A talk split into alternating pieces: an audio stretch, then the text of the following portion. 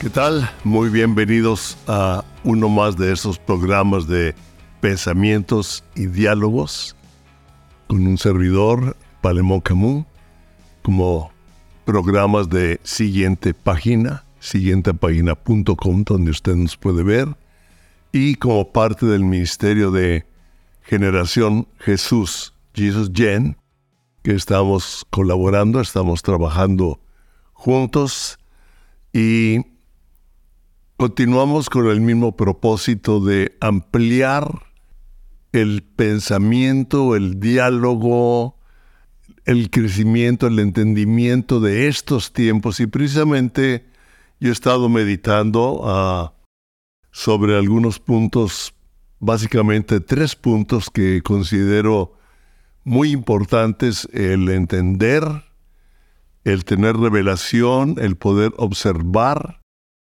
para discernir y tomar decisiones en estos tiempos que estamos viviendo, que vemos tanta actividad, tantas cosas que están sucediendo. Ah, la guerra de Ucrania y Rusia como que ya pasa a segundo lugar. Israel, un tema muy fuerte, pero con una controversia tan enorme que ah, estoy pensando invitar a alguien que ha estudiado un pastor ah, muy amigo que ha estudiado la, la Biblia, tiene una Biblia en, en, hebreo y del otro lado en inglés, entonces me empezó a decir algunas cosas muy interesantes, pero eso ya lo traeremos después porque es muy importante entender realmente lo de Israel, lo, de Ucrania, ahorita ah, elecciones en Venezuela, gente frustrada, ciclones que se han dado, bueno, esos se han dado desde hace mucho, pero podemos estar viviendo como, como que se junta, ¿verdad? Decisiones, la política en Estados Unidos, la política en muchos de los países, como lo estamos viendo. Y tres puntos que quiero mencionar, no sé si esto lo vuelva una sola conferencia, un solo podcast o tal vez sean tres, vamos a ver cómo va el Espíritu Santo ayudándome y hablándole a, usted. Y algo muy importante, ¿qué dice Dios de Él mismo? O sea, porque nosotros decimos cosas de Dios en la teología, pero la Biblia, en la Biblia nos habla qué dice Dios de Él mismo. Y es importante entenderlo porque cuando nosotros entendemos lo que él dice de él mismo mm, nos amplía la forma de percibirlo, de vivirlo, de ver lo que está sucediendo en la perspectiva correcta y lo vamos a ver en relación con la parte número dos, cómo funciona el sistema del mundo. ¿Cómo funciona el sistema del mundo? Ahorita vemos de acuerdo a nuestra época, pero el sistema del mundo siempre ha funcionado de determinado, determinada manera, como lo vamos a ver en esa parte, y cómo funciona el sistema de las tinieblas que quiere venir en contra de la obra de Dios por medio de nosotros, por medio del hombre. La obra de Dios sabemos que es primero por el hombre, con el hombre y por medio nuestro. Él no puede nada absolutamente contra Dios. Él ya fue derrotado, él ya fue, ah, se dictaminó contra él su destino y no pudo contra Dios, se, levantó contra él. Precisamente ahí comenzó todo todo el dilema, que lo vamos a ver, pero cómo funciona su sistema para querer robar nuestra vida, la vida de la iglesia, quiere robar el propósito de Dios que no va a poder. Lo que Dios ha decidido, y lo vamos a ver bien claro, pero esas tres áreas, ¿qué dice Dios de Él mismo? ¿Cómo funciona el sistema del mundo?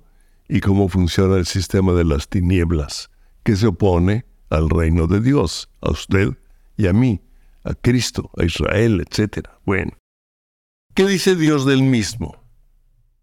Bien claro, la naturaleza misma lo expresa a Él.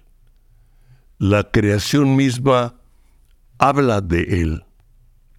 Es interesante que mucha gente habla de la madre naturaleza.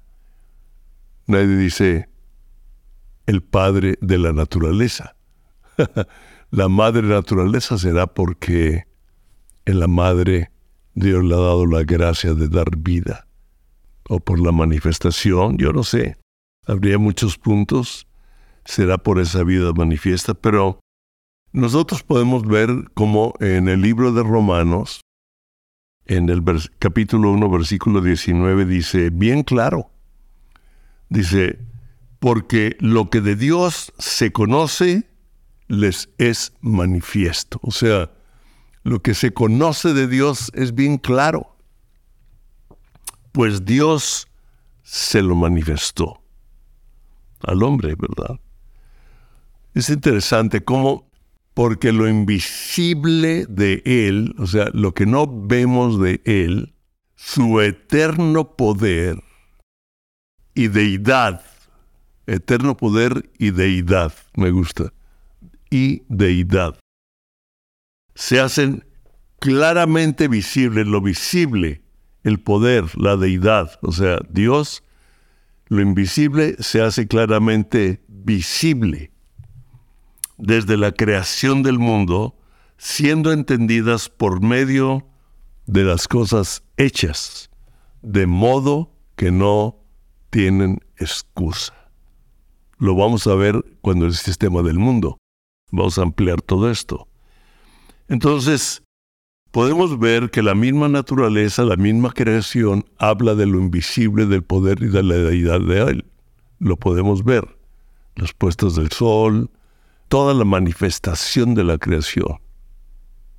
La primera expresión, el primer nombre que Él le da a nosotros como un nombre es, usted recuerda cuando Moisés ah, quiere actuar por él mismo para liberar a su pueblo, porque él sabía que había sido llamado a liberar a su pueblo, lo quiso hacer por él mismo, mató al egipcio que estaba maltratando a uno de los hebreos, entonces tuvo que huir, pero él era el hijo de la hija de Faraón, o sea, era un hombre importante que había estudiado en, las mejores escuelas en medio del reino, en medio de la política, y tiene que huir y está en el desierto durante 40 años donde casi se le olvida en lo que él había sido formado y de repente ve una zarza, la gente que hemos crecido en el desierto, nosotros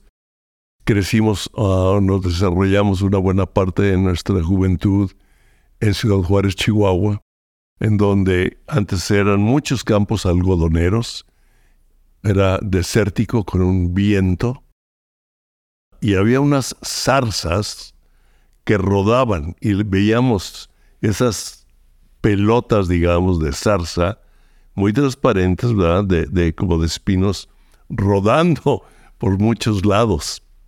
Y resulta que una zarza de esas que es realmente paja, o es también eh, algo de espina, tiene, está ardiendo y no se acaba. Espérame, estoy en el desierto. Moisés está en el desierto. Voltea a ver y ve una zarza y y la ve en llamas, pero no se consume, no se acaba.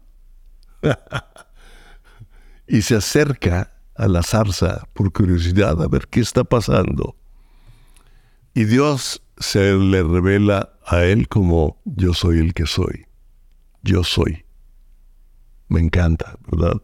Éxodo capítulo 3, versículo del 13 al 14 dijo, dijo Moisés a Dios, he aquí, que llego yo a los hijos de Israel y les digo. Después porque le da instrucciones. Si usted lee los versículos anteriores, cuando él llega le empieza a dar instrucciones de que Él va a ser quien va a liberar al pueblo de Israel de Egipto, de la opresión, porque el pueblo de Israel había clamado, Dios, líbranos. Entonces Dios les contesta por medio de un líder, de Moisés, y le dice, tú vas a ir, vas a ir con Faraón, te vas a enfrentar, vas a ir con tus hermanos, y él dice, espérate, espérame, espérame. Claro que es espérame, espérame, espérame, es, es de mi cosecha, ¿verdad? Es de mi, de mi estilo. Dice, dijo Moisés a Dios, dijo Moisés a Dios, él supo que era Dios. Dijo Moisés a Dios, he aquí, yo llego a los hijos de Israel y les digo, el Dios de vuestros padres me ha enviado a ustedes. Y ellos me van a preguntar, ¿cuál es su nombre? ¿Qué les voy a responder? ¿Qué les voy? Esperan, ellos me van a preguntar, ¿cómo que el Dios de, de nuestros padres te envía? ¿Quién es Él? ¿Cómo se llama? Dinos más. Y respondió Dios a Moisés y dijo, y le dijo, yo soy el que soy. Así le dirás a los hijos de Israel, yo soy, me envió a ustedes. ¿Se imagina decir, yo soy el que me envía a ustedes? Yo soy, va a hacer determinadas cosas. Yo soy, nos va a librar de la mano de Faraón, de la esclavitud, de la opresión, de la pobreza, y nos va a llevar a una tierra que, fluye leche y miel. ¿Y quién? Yo soy. Él me dijo, yo soy, me envió. Jehová, Yahweh. La forma en que los hebreos lo ponen realmente son consonantes porque no podían mencionar, era tan sagrado el nombre y como lo das son casi es un, gemido, ¿no? Casi es un algo gutural. El, el idioma hebreo tiene bastante de sonidos guturales también. Y Yahweh, Jehová. Ahora, ¿qué dice Jesús de él mismo? Nosotros sabemos que cuando Jesús va en camino a, a resucitar a Lázaro, nosotros sabemos que le dan el mensaje que Lázaro ya resucitó. Él no se preocupa. Él ya sabe lo que va a pasar. El Padre ya le habló. Y vemos un momento muy interesante. Jesús en ese momento se va a enfrentar a la muerte y va a dar vida a la muerte. Y es cuando Jesús en el, en el Evangelio de Juan, capítulo 11, versículo 25 y 27, les dice, yo soy. ¿Cómo le dijo a Dios a Moisés? Yo soy. Y Jesús dijo, yo soy la resurrección y la vida. Jesucristo de él mismo dice, yo soy la resurrección y la vida. El que cree en mí, aunque esté muerto, vivirá. Y todo aquel vive, todo aquel que vive y cree en mí,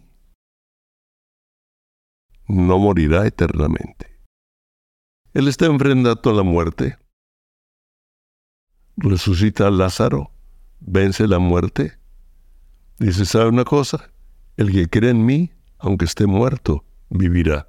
Pero está hablando de una resurrección, de una vida eterna. Yo soy la resurrección y la vida. Es muy fuerte. No morirá eternamente. ¿Crees esto? Yo te pregunto, ¿crees esto? ¿Realmente hay una vida eterna? En Jesús está la vida eterna. Él es la resurrección y la vida. Y el que cree en Jesucristo como Dios, como yo soy, tenemos la vida eterna. Y le dijo, sí Señor, yo he creído que tú eres el Cristo el Hijo de Dios que has venido al mundo. En 1 Corintios capítulo 15, versículo 13 y 14, son versículos que a mí me encantan. Dice en el versículo 13, porque si no hay resurrección, tampoco Cristo resucitó.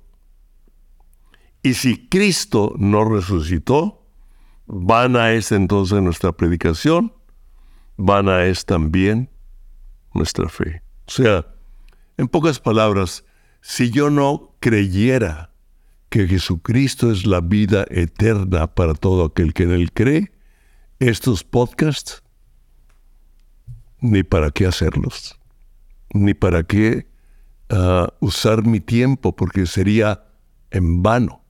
Pero hay una fe de la resurrección y hay una fe en que usted y todo aquel que escuche, que vea este programa y a través de usted escuche de Jesucristo, tendrá la vida eterna.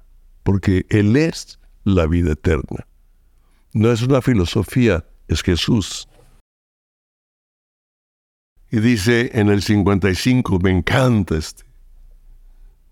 ¿Dónde está muerte tu aguijón? ¿Dónde está, muerte, tu aguijón? ¿Dónde está, oh sepulcro, tu victoria? Ya que el aguijón de la muerte es el pecado y el poder del pecado, la ley. Jesucristo pagó por usted y por mí la ley y la ley es el aguijón, es el pecado. Y dice en el 57, no es el pecado, es lo que nos, es, nos habla del pecado pero la vida es por gracia, no por la ley, sino por creer en Jesús, creerle a Él, creer lo que la palabra dice. Y en el 57 dice, más gracias sean dadas a Dios de que nos da la victoria por medio de nuestro Señor Jesucristo. Wow. Increíble. Nosotros vemos Usted puede leer en el Evangelio de Juan capítulo 8, desde el versículo 48 al 58, pero hay todo un diálogo de Jesús y dice, el que guarda mi palabra nunca sufrirá muerte. Y le preguntan los fariseos, ¿eres tú acaso mayor que nuestro padre Abraham, el cual murió? O sea, espérame, Abraham murió, que tú eres mayor que nuestro padre Abraham. Y más adelante, los judíos le dijeron, aún no tienes 50 años. ¿Y has visto a Abraham? y él les dice, Jesús les dijo, de cierto, de cierto os digo, antes que Abraham fuese, yo soy. Abraham todavía no tenía vida, yo soy. El padre de la fe. Antes de Abraham, yo soy. El yo soy de la zarza es el yo soy que venció la muerte. Y antes del padre de la fe, la fe está en Jesucristo, el autor y consumador de la fe. Juan 16, 25, 28. Estas cosas os he hablado en alegorías. La hora viene cuando ya no les voy a hablar por alegorías, sino que claramente les voy a anunciar acerca del Padre. En aquel día pedirán en mi nombre, pedirán el nombre de Jesús, que fue dado por sobre todo nombre. El yo soy, ahora es Jesús el nombre que ha sido dado sobre todo nombre. Y no os digo que yo rogaré al Padre por vosotros, porque el Padre mismo os ama, porque vosotros me habéis amado. Y han creído que yo salí de Dios, salí del Padre, he venido al mundo, otra vez dejo el mundo y voy al Padre. Wow, hablando de su resurrección. ¿Qué dice Dios de Él mismo? ¿Qué dice Jesús de Él mismo? Yo soy. Yo soy la resurrección y la vida. El que cree en mí, aunque esté muerto, vivirá. Y además dice, como el que pida en mi nombre, yo no voy solamente a rogar porque el mismo Padre los ama. hay una, parte de la Biblia que dice que permanezcamos en su amor. Una forma de permanecer en este tiempo es sabiendo qué dice Dios de Él mismo y, y usted y yo en Él tenemos la vida eterna. En Él ya hemos vencido la muerte porque Él ya venció la muerte. En Él el Padre nos ama igual que como ama a Jesús. Y si usted y yo permanecemos en estos tiempos, en su amor, en la seguridad, en la fe de quién es Él y quién es usted, quién soy yo, quién es todo aquel que cree en Él, va a caminar por encima de todo lo que estamos viviendo y le va a ayudar a entender, a discernir. Vamos a ver en las siguientes pláticas el sistema del mundo para discernir cómo vivir el yo soy, la eternidad, la vida. O sea, la vida eterna está en mí, yo no soy la eternidad, la eternidad es Cristo. Pero yo tengo la vida eterna, usted tiene la vida eterna. Aunque está muerto, vivirá. Padre, gracias porque tú nos oyes y tú nos amas en la misma forma que amas a Jesús. Por gracia, por el hecho tan sencillo tal vez tan difícil de creer en Él como nuestro Dios, como nuestro Salvador, como el que venció la muerte y la venció por nosotros. Gracias, Padre porque de tal manera nos has amado que diste a tu Hijo, para que todo aquel que en él cree no se pierda, mas tenga la vida. Muchas gracias, papá. Gracias.